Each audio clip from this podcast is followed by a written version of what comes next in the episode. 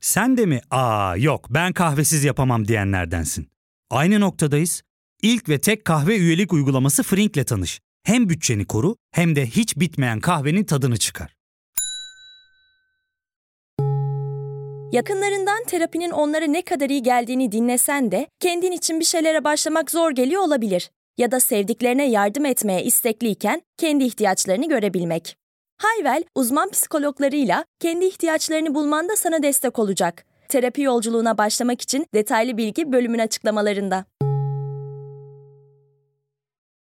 נציג נאמן של השייח' מוחמד בן זייד, מנהיג גדול, על uh, התרומה שלך לשלום. זה שלום היסטורי, אמרתי, זה לא רק בין מנהיגים, זה בין העמים, אתה מבטא את זה תרתי משמע. אז באמת, uh, מברוק ותודה רבה לך. Bu kuşkusuz tarihi bir an. İsrail Başbakanı Benjamin Netanyahu, Birleşik Arap Emirlikleri temsilcisi Halifa ile videolu görüşme yapıyor. Görüşme İbranice yapılıyor. Birleşik Arap Emirlikleri temsilcisi Netanyahu ile neredeyse mükemmel bir İbranice konuşuyor. İsrail ve Birleşik Arap Emirlikleri arasında varılan anlaşmanın sembol videosu kesinlikle bu. Bu anlaşma nereden çıktı ve dünya için ne anlama geliyor bakacağız.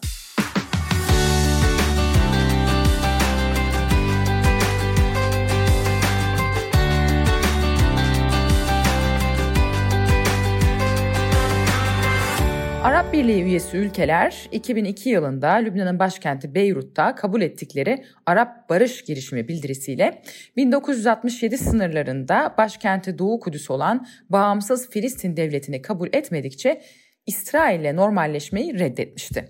Ancak derenin altından çok sular aktı. Özellikle 11 Eylül saldırılarının sonrasının finansal planlamasında Birleşik Arap Emirlikleri'nin adı geçiyordu. Transfer edilen paralar bu ülke üzerinden farklı bölgelere aktarılmıştı. Birleşik Arap Emirlikleri'nin saldırılar sonrasında reputasyonunun zayıflamasıyla ve fakat finansal altyapısının güçlendirilmesi, siber güvenlik ve birçok konuda İsrail'le resmi olmayan çalışmalar yapılıyordu. Birleşik Arap Emirlikleri hem zedelenmiş reputasyonunu kuvvetlendirmek hem de bölgedeki gücünü arttırmak için çalışıyordu. Ve 2015 yılında İsrail, Birleşik Arap Emirlikleri'nin başkenti Abu Dhabi'de diplomatik temsilcilik açtı. Bahsettiğim gelişmeler çerçevesinde 2019 yılında başlayan görüşmelerin ilk sinyali Mayıs ayında Birleşik Arap Emirlikleri'nin İsrail'e ilk ticari olmayan uçuşuyla başladı.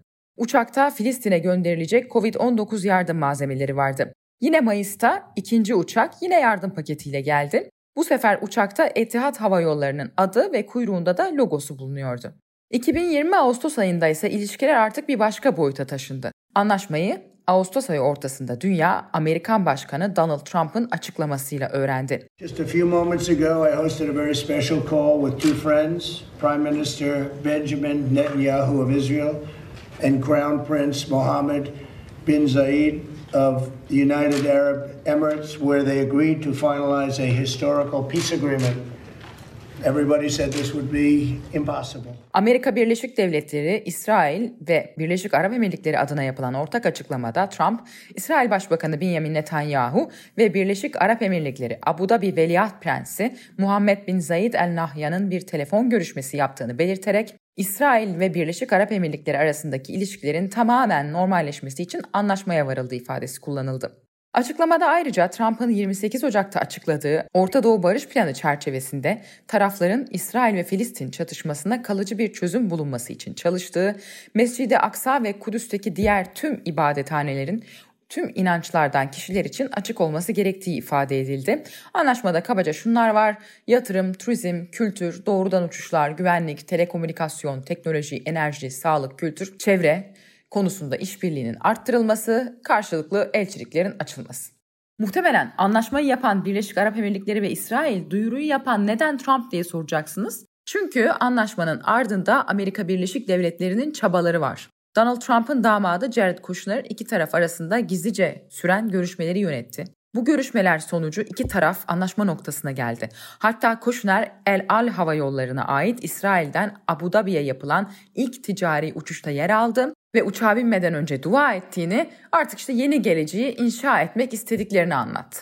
The first commercial flight in history between Israel to a Gulf Arab country. While this is a historic flight, we hope that this will start an even more historic journey for the Middle East and beyond. I prayed yesterday at the wall that Muslims and Arabs from throughout the world will be watching this flight, recognizing that we are all children of God and that the future does not have to be predetermined by the past. This is a very hopeful time, and I believe that so much peace and prosperity is possible in this region and throughout the world. Bu uçuşla ilgili bir önemli detay da bu uçuş için El Ala Suudi Arabistan'ın hava sahasını açmış olması. Bu da tabii Suudi Arabistan tarafından ciddi bir yumuşama adımı. Anlaşmanın imzalandığı hafta sonunda İsrailli gazeteciler ilk kez İsrailli televizyon kanallarına Birleşik Arap Emirlikleri'nden haber geçtiler. Bazı medya kuruluşları Birleşik Arap Emirlikleri yetkilileriyle doğrudan röportaj bile yaptı. İki ülke arasında telefon hatları ilk kez kuruldu ve Birleşik Arap Emirlikleri İsrail merkezli haber sitelerine erişim engelini açtı. İsrail'den bir delegasyonun da kısa süre içinde Birleşik Arap Emirlikleri'ne seyahat edip tarım, havacılık, sağlık, turizm, güvenlik ve teknoloji alanlarında ikili anlaşmaları masaya yatırması bekleniyor. Birleşik Arap Emirlikleri İsrail ile diplomatik ilişkileri olan tek körfez 3. Arap ülkesi. Mısır'da 1979, Ürdün'de ise 1994'te İsrail ile barış anlaşması imzalanmıştı. Anlaşma karşılığında İsrail'in Batı Şeria'da atmayı planladığı genişlemeci adımlar askıya alındı. Şimdi askıya alındı burada kritik bir kelime. Çünkü İsrail bu genişlemeci adımları durdurdum demiyor. Ne kadar süreyle durdurduğu da belirsiz. Yani anlaşmanın kaybeden tarafı Filistin. Zira bu zamana kadar Arap dünyası İsrail'in 1967 sınırlarına dönmesi konusunda ısrarcıydı. Şimdi bu ısrardan vazgeçilmiş görünüyor. İsrail mevcut sınırlarını Arap dünyasında kabul ettirmiş oldu. Birleşik Arap Emirlikleri Dışişleri Bakanı Enver Gerger ise anlaşmanın neticesinde mevcut şartlar altında bir barışın oluşmasının imkansız olduğunu, mükemmel bir zamanın gelmesini bekleyip fırsatları kaçırmaktansa harekete geçilmesi gerektiğini belirtti. Boldness of this uh, decision that Sheikh Mohammed Zayed took. The idea that there will never be a perfect moment in the Gulf or the Middle East. So if we really wait for that perfect moment, it really is a call uh, for uh, you know being standing still and letting you know developments sort of bypass you. And unfortunately, this has been the case with the Palestinian issue historically. Anadolu Ajansı konuyla ilgili Filistinli uzmanların görüşlerine yer vermiş. Filistinli siyasi analist Naci Ezzaza, Birleşik Arap Emirlikleri'nin İsrail ile ilişkilerini normalleştirdiğini kamuoyuna duyurması sadece Arap barış girişimine değil aynı zamanda Arapların işgale karşı direniş ruhunu öldürmektedir. Bu anlaşma Filistin davasına saplanmış bir hançerdir diyor. Zaza, Arap barış girişiminin sponsoru olan Arap Birliği'nin anlaşmaya yönelik tepkisinin ise Arap Birliği'nin tepkisi kınamadan öteye geçmeyecek şeklinde. Filistinli yazar Hani El Akkad, İsrail Birleşik Arap Emirlikleri anlaşmasının Arap barış girişimini öldürdüğünü söylüyor. Filistin davasını savunmak adına şehit düşen Arapların kanına ihanettir bu diyor.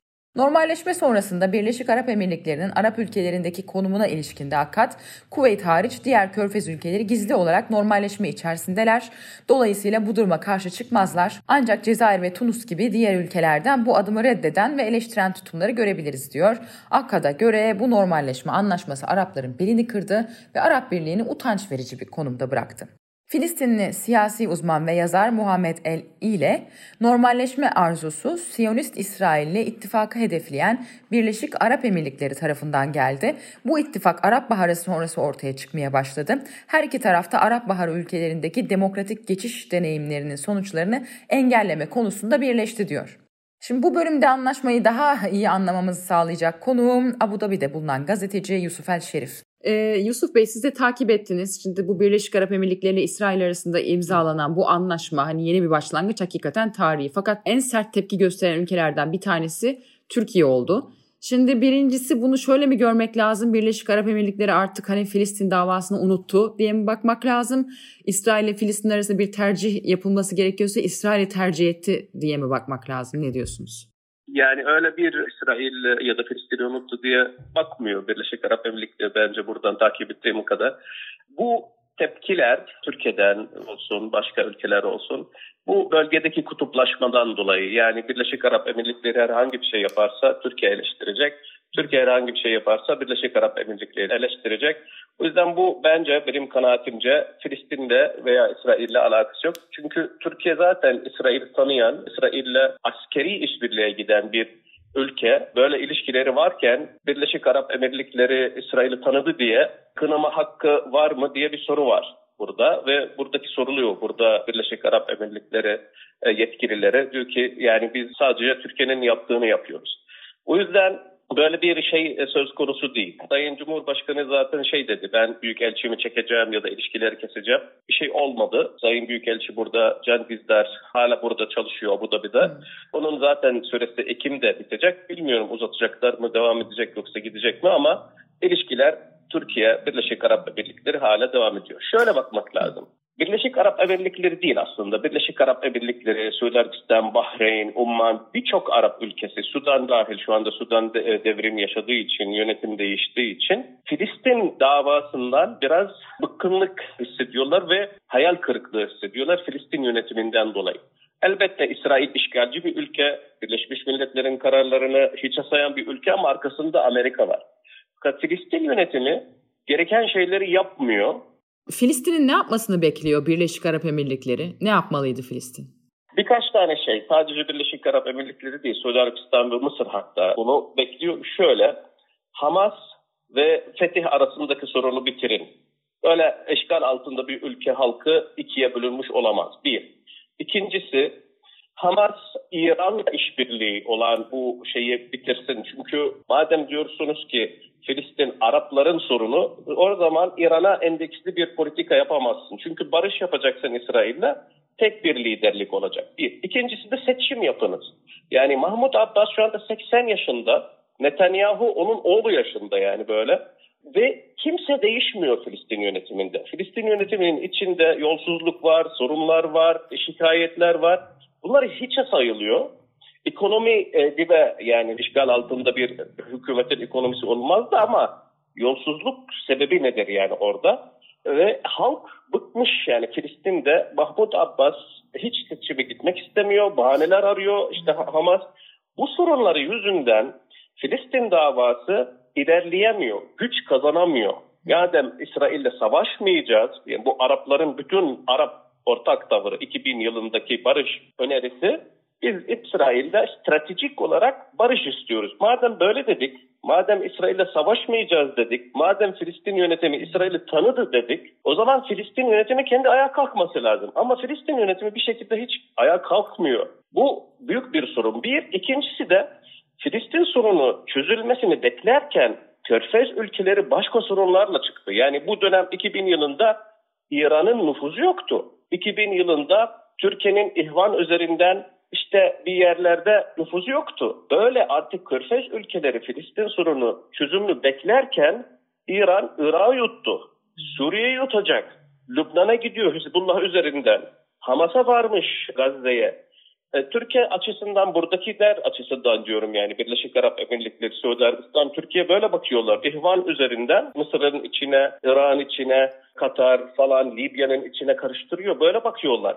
Bu yüzden diyorlar ki yani burada Birleşik Arap Emirlikleri vatandaşı diyor ki ben İsrail'den 30 yıldır yani kuruluşumdan beri 40 yıldır İsrail'den herhangi bir kötülük görmedim ben burada olarak ama ben hmm. İran'dan kötülük görüyorum. Türkiye'den challenge ya da işte böyle tehlike görüyorum ve ben bunlara karşı hiçbir şey yapmayacağım, etmeyeceğim. Filistin'i bekleyeceğim. Bu olmaz çünkü buradaki ülkeler İsrail'le ortak güvenlik tehlikelerimiz var, tehditlerimiz var ve İsrail'le işbirliği yaparak bu güvenlik tehditleri ortadan kaldırabiliriz ya en azından kendimizi savunabiliriz. Özellikle İran'a karşı. O yüzden böyle çıkarlar ortak. Filistin'in sonuna kadar beklemeyiz. Biz de zaten İsrail'i tanıdık ama burada bir soru daha cevaplanması lazım. Şimdi Birleşik Arap Emirlikleri İsrail tanıdı diye ne değişecek? Filistin davasında hiçbir şey değişmiyor zaten. Çünkü böyle Arapların İsrail'e karşı madem savaşmayacağız, barış istiyoruz o zaman yeni bir taktikler geliştirmesi lazım. Ama hiçbir. Arap ülkesi yeni bir taktik geliştirmedi. Eski taktiklerde kaldık 60'lı ve 70'li yıllarda. Ne yani diyoruz? şey mi o zaman e, o zaman İsrail'i bundan sonra diplomatik yollardan ikna etmeye, işte İsrail'in politikalarını diplomatik yollardan değiştirmeye mi çalışacak Arap dünyası? Doğrudur. Bir, ben mesela Türkiye'deyken Sayın Ahmet Davutoğlu ile konuşuyordum. Diyordu ki ya biz Türkiye olarak İsrail'le iyi ilişkilerimiz olursa Filistinli kardeşlerim sorunları daha iyi çözebilir. Birleşik Arap Emirlikleri aynı yol, yöntemden gidiyor. Diyor ki ben İsrail'le diplomatik ilişkiler, ekonomik ilişkiler, güvenlik ilişkiler kuracağım. Bundan sonra İsrail'le daha ağırlı şey olabilir. İkincisi de diyalog. Şimdi bizim sorunumuz şu, Filistin davasında en baştan diyalog kapatmışız. Yani biz diyor ki İsraillilerle konuşmayacağız. Sadece siyasetçiler konuşacak. Evet bu eskiden iyi bir yöntem idi ama şu anda işe yaramıyor. Çünkü İsrailliler kendi yöneticilerine oy veriyorlar. Onlar da daha sert politikalar uyguluyor. Bizimkiler daha milliyetçile, milliyetçi kesiliyor Arap liderler ve sorun çözülmüyor çünkü görüşmüyoruz. Bu bir. Mesela düşünün Kudüs'teki Filistinliler çok sert ekonomik ambargo altında İsrail tarafında. Hı hı. Ve Filis, Kudüs'teki Filistinliler ve Mahmut Abbas bizatihi şey dedi. Ya Araplar gelin ziyaret edin Kudüs'ü. Oradaki esnafların parasını falan filan yani rızkı olsun. Bunu söyledi. Ama Arap milliyetçiler çıkıyor diyor ki yok biz İsrail'i tanımayacağız. İsrail pasaportlarımızı kontrol edemez. Bunu yapıyorlar ama İsmail Haniye Hamas lideri. Gazze'den çıkıp Lübnan'a gitti dün. Hizbullah lideri Nasrullah'la görüşmek için İsrail'den vize alarak Lübnan'a gidiyor. Şimdi buradaki Arap gençleri kafası karışıyor. Ya diyor ki Filistinliler en sertleri Hamas bile İsrail'le güvenlik işbirliği yapıyor, tanıyor. Ama başka bir Arap ülkesi çıkıp ya ben İsrail'le tanışacağım falan yani işte tanıyacağım. Kıyamet kopuyor, hain oluyorsun. Yani bu Filistin davası birilerinin tekelinden çıkması lazım. Başka bir yöntem geliştirmemiz lazım. Bunu Birleşik Arap Emirlikleri dedi ben deneyeceğim. Yeni bir şey geliştireceğim, deneyeceğim. Bunun için hain ilan edilmesi hiç anlam kazanmıyor. Çünkü Arap ülkeleri diyor ki ya biz İsrail tanımayacağız, ticaret yapmayacağız, alışveriş yapmayacağız, biz gitmeyeceğiz. Tamam bu eskiden işe yarıyordu olabilir ekonomik ambargo ama bugün global dünyada İsrail'in ürünleri bütün Arap ülkeleri başka bir marka altına giriyor. yani ben bilgisayar kullanmayacağım. Neden? Çünkü Intel şirketi Tel Aviv'de. Hı hı. Diyebilir misin? Diyemezsin. Tarım ürünleri İsrail'den geliyor. İsrail eski İsrail değil. Araplar eski Araplar değil. Ama Filistin sorunu hala aynı 40 yılın öncekindeki aynı söylem taşıyor. Ben bir benzetme yapmak istemiyorum ama Türkiye'dekileri beni daha iyi anlaması için Türkiye'de aynı eskiden kalma bazı sorunları vardı. Ancak söylem değişikliğiyle çözebildik biraz bir şeyler. Yani eskiden 40 yıl önce Kürt yoktur, bilmem ne yoktur falan bilmem ne falan filan. Adım adım Irak Kürdistan'ı işte tanıdık bilmem ne falan. Yani her şey değişiyor siyasette, gelişiyor siyasette. Siz de ayağınızı ona göre değiştirmeniz Hı. lazım. Ama oturup Mahmut Abbas'ın ölmesini bekleyeceksin ki Filistin yönetimi Mahmut Abbas'a en yakın ve en yaşlı adam atayacak ve o hala Hamas'ı tanımayacak, Hamas da onu tanımayacak. Bu nasıl bir politika? Bu Filistin halkına nasıl bir hizmet ediyor? Hmm. Kimse anlamıyor. Bu yüzden evet radikal bir adım attı Birleşik Arap Emirlikleri. Beklenmedik bir şey. Ama diyor ki ben bu göle taş attım birileri bir şey yapsın, hareketlensin. Yoksa Birleşik Arap Emirlikleri İsrail'i tanıdı diye İsrail daha güçlü olmayacak.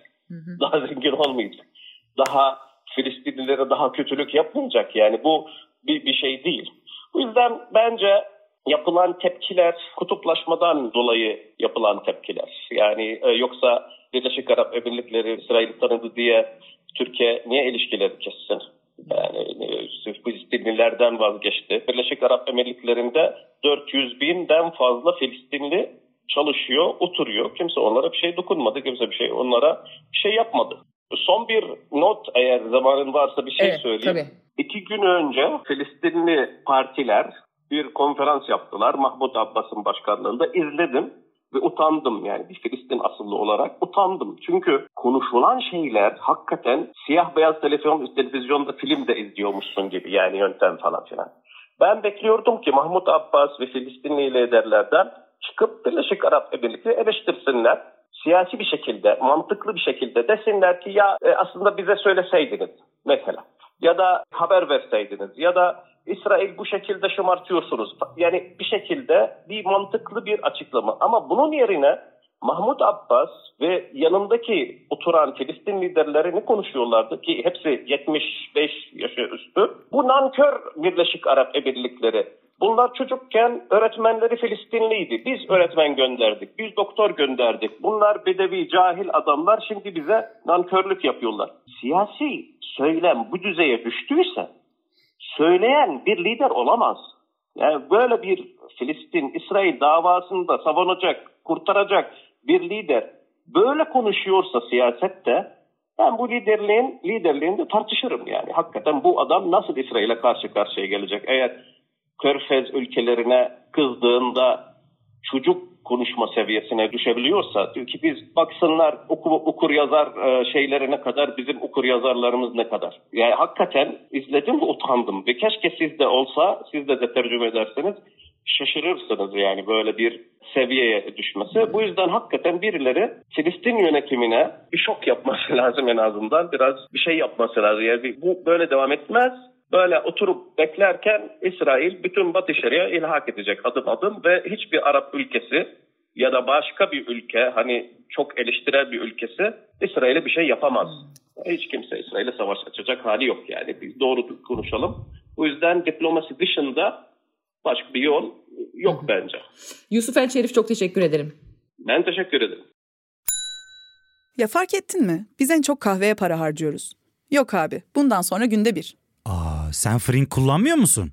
Nasıl yani? Yani kahvenden kısmına gerek yok. Frink'e üye olursan aylık sadece 1200 TL'ye istediğin çeşit kahveyi istediğin kadar içebilirsin. Günlük 40 TL'ye sınırsız kahve mi yani? Çok iyiymiş. Aynen. Hatta şu anda 200 TL'lik bir indirim kodu da var. E hadi hemen indirip üye ol da bu fırsatı kaçırma.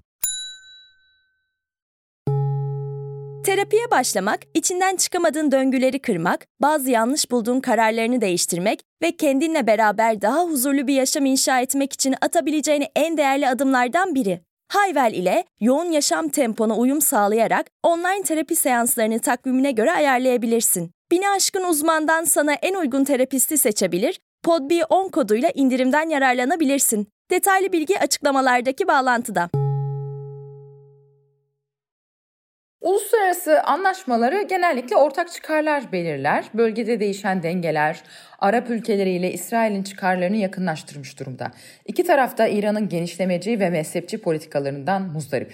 Bölgede İran'ın artan etkisine karşı önlem almak istiyorlar. İran, Arap ülkeleri ve İsrail'i yakınlaştırıyor. İki tarafı yakınlaştıran bir diğer unsur da Türkiye. Murat Yetkin kendi YouTube kanalında Türkiye etkisini masaya yatırdı. Türkiye'nin attığı her adımda bölgede karşısında Birleşik Arap Emirlikleri çıkıyor. Birleşik Arap Emirlikleri'nin güçlü insanı oradaki veliaht prens Muhammed bin Zayed.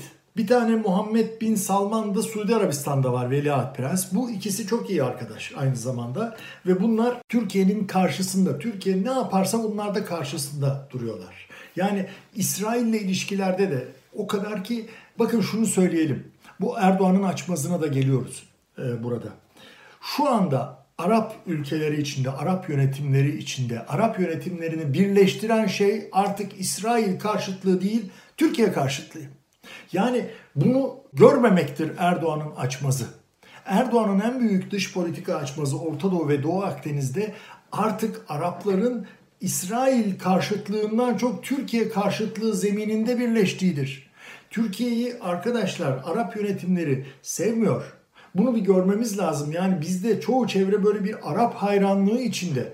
Hani oradan gelsin de ne olursa olsun. Hayır. Yani bu şey artık tevatürünü de bir son vermemiz lazım. İşte ah Osmanlı İmparatorluğunu özlüyor Araplar. Ha böyle bir şey yok yani 400 yıl orayı kılıcın gücüyle yönetmiş Osmanlı İmparatorluğu. Yani bunu özlediklerini düşünmek gerçekten e, biraz saflık e, sınırlarını artık aşıyor. Yani o derecede. Dolayısıyla bu en büyük dış politika açmazı olarak Orta Doğu ve Doğu Akdeniz'de önümüze çıkıyor. Biraz e, tarihe baktığımızda yani bundan 100 yıl öncesine baktığımızda hani şimdi deniyor ya emperyalist ülkeler Orta Doğu'ya gel çok güzel klişe yani emperyalist ülke. Peki nasıl geldiler buraya? Ya Arap kabileleri davet etti bundan 100 yıl önce öyle geldiler Osmanlı'yı parçalamak için. Yani Arap kabileleri davet etmeseydi yani bu Sünni Arap e, aşiretleri sonra Suudi Arabistan oldular işte Birleşik Arap Emirliği oldular Ürdün oldular, o oldular, bu oldular. Bunlar davet etmese, bunlar işbirliği önermese hiçbir şey yapamazdı İngilizler, Fransızlar burada. Bunlar dışında arkadaşlar Arap yönetimlerini sanki Türkiye'nin yanındaymış gibi görmek, göstermek ve bunlara dayanarak işte Müslüman dünyanın lideri olacağım filan bu hayalleri kurmak Türk dış politikasına giderek daha çok hata yaptırır. Dış politikadaki hatanın bedeli nedir biliyor musunuz? Sadece ulusal güvenlik değildir. Aynı zamanda ulusal ekonomidir. Yani başarılı dış politika demek daha çok dış ticaret demektir, daha çok yatırım demektir, daha çok iş alanı demektir, daha az hayat pahalılığı, daha az enflasyon demektir. Birleşik Arap Emirlikleri Dışişleri Bakanı Enver Gergeş'e bir kez daha dönelim. Gergeş 25 Haziran'da CNBC'ye verdiği röportajda Türkiye'yi Arap topraklarında ve zenginliğinde bir hak sahibi olmayı amaçladığını ve ayrıca AK Parti'nin yeniden Osmanlı egemenlik alanı inşa etmeye çalıştığını bunun çok da mümkün olmayacağını belirtti. Where we are currently is engaging Turkey which is aggressively actually moving on in several Arab countries. Uh, Syria, Iraq, Libya, Somalia, various other uh, Arab countries. So we have Turkey trying to uh, lay claim here to uh, a geopolitical position in Libya.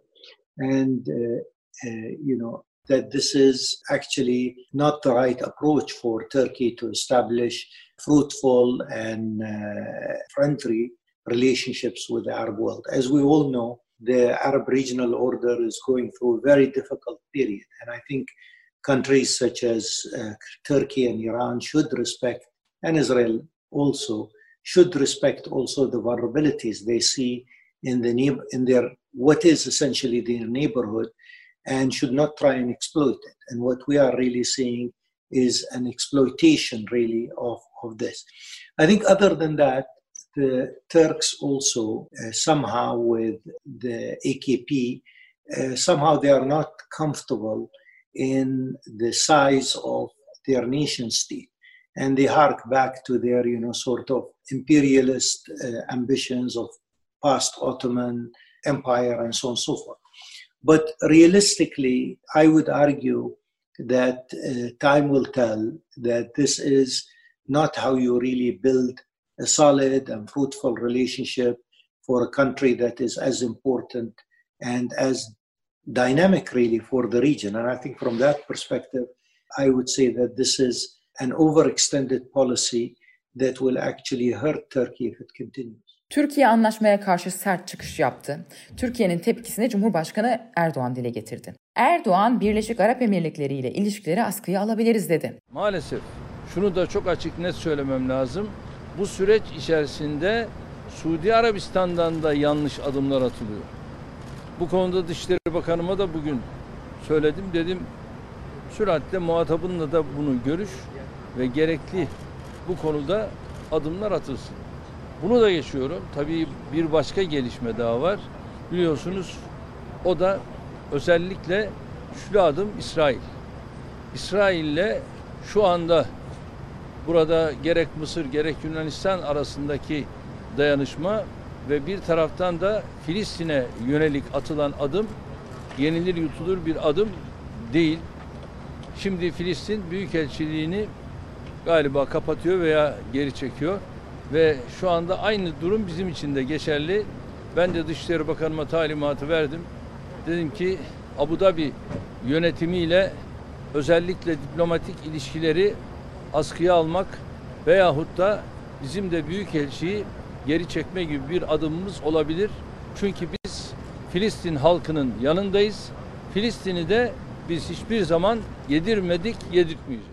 Ne var ki Türkiye'nin İsrail'de kendi diplomatik temsilciliği başından beri var. Dolayısıyla şimdi Abu Dhabi'ye neden böyle bir tepki gösteriyor? Bu çelişki diyen kişiler çoğunlukta. İsrail'in adı bir diğer anlaşmada daha ön plana çıktı. Amerika Birleşik Devletleri'nin himayesinde gerçekleşen Kosova ve Sırbistan arasındaki yeni anlaşma. Bu anlaşmada da tıpkı işte ekonomi, ticaret, teknoloji alanlarında işbirliği yapılması, iki ülke ilişkilerinin normalleştirilmesi adımları atılacak. Anlaşmayı bizzat imzalattıran diyelim Amerikan Başkanı Donald Trump. Yalnız bu anlaşmada enteresan bir madde var. Sırbistan için deniyor ki Sırbistan Büyükelçiliğini Tel Aviv'den Kudüs'e taşıyacak. Kosova'da İsrail'i bundan sonra resmen tanıyacak ve İsrail'de bir diplomatik temsilcilik açacak. Anlaşmada hani İsrail maddesinin ne alakası olduğu, İsrail'in nereden çıktığı çok konuşuldu, çok tartışıldı. Ancak Amerika Birleşik Devletleri'nin himayesinde yapıldığı için bu anlaşma Trump için önemli olduğu sonucuna varıldı. Sırbistan'ın büyükelçiliğini Kudüs'e taşıyacağına ilişkin maddeyi Trump söylerken Sırbistan Cumhurbaşkanı Vucic'in şaşkınlıkla anlaşmaya dönüp yeniden baktığı video e, sosyal medyada çokça paylaşıldı. İsrail'in kazanım elde ettiği bir diğer alanda böylece Balkanlar olmuş oldu. Evet tüm bir olan bitenin Türkiye tarafından nasıl algılandığı ortada. Peki Türk dış politikası farklı şekilde yakın zamanda şekillenecek mi, şekillenebilecek mi? Bunu zaman içerisinde göreceğiz. Trend Topi'yi Podbi Medya ile hazırlıyoruz. Bir sonraki bölümde görüşmek üzere.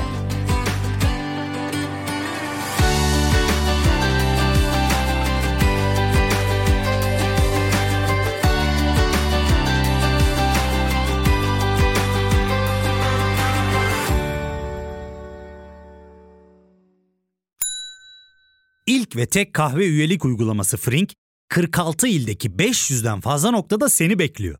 Açıklamadaki kodu girerek sana özel 200 TL'lik indirimden faydalanmayı unutma. Hadi sen de Frink üyeliğini başlat, kahven hiç bitmesin. Hem bugününe hem yarınına katacaklarıyla terapi yolculuğuna ve daha iyi hissetmeye bugün Hayvel ile başla. Açıklamadaki linkten Hayvel'i indir, ücretsiz tanışma görüşmelerinin ardından bütçene uygun seans paketini seç ve terapi yolculuğuna başla.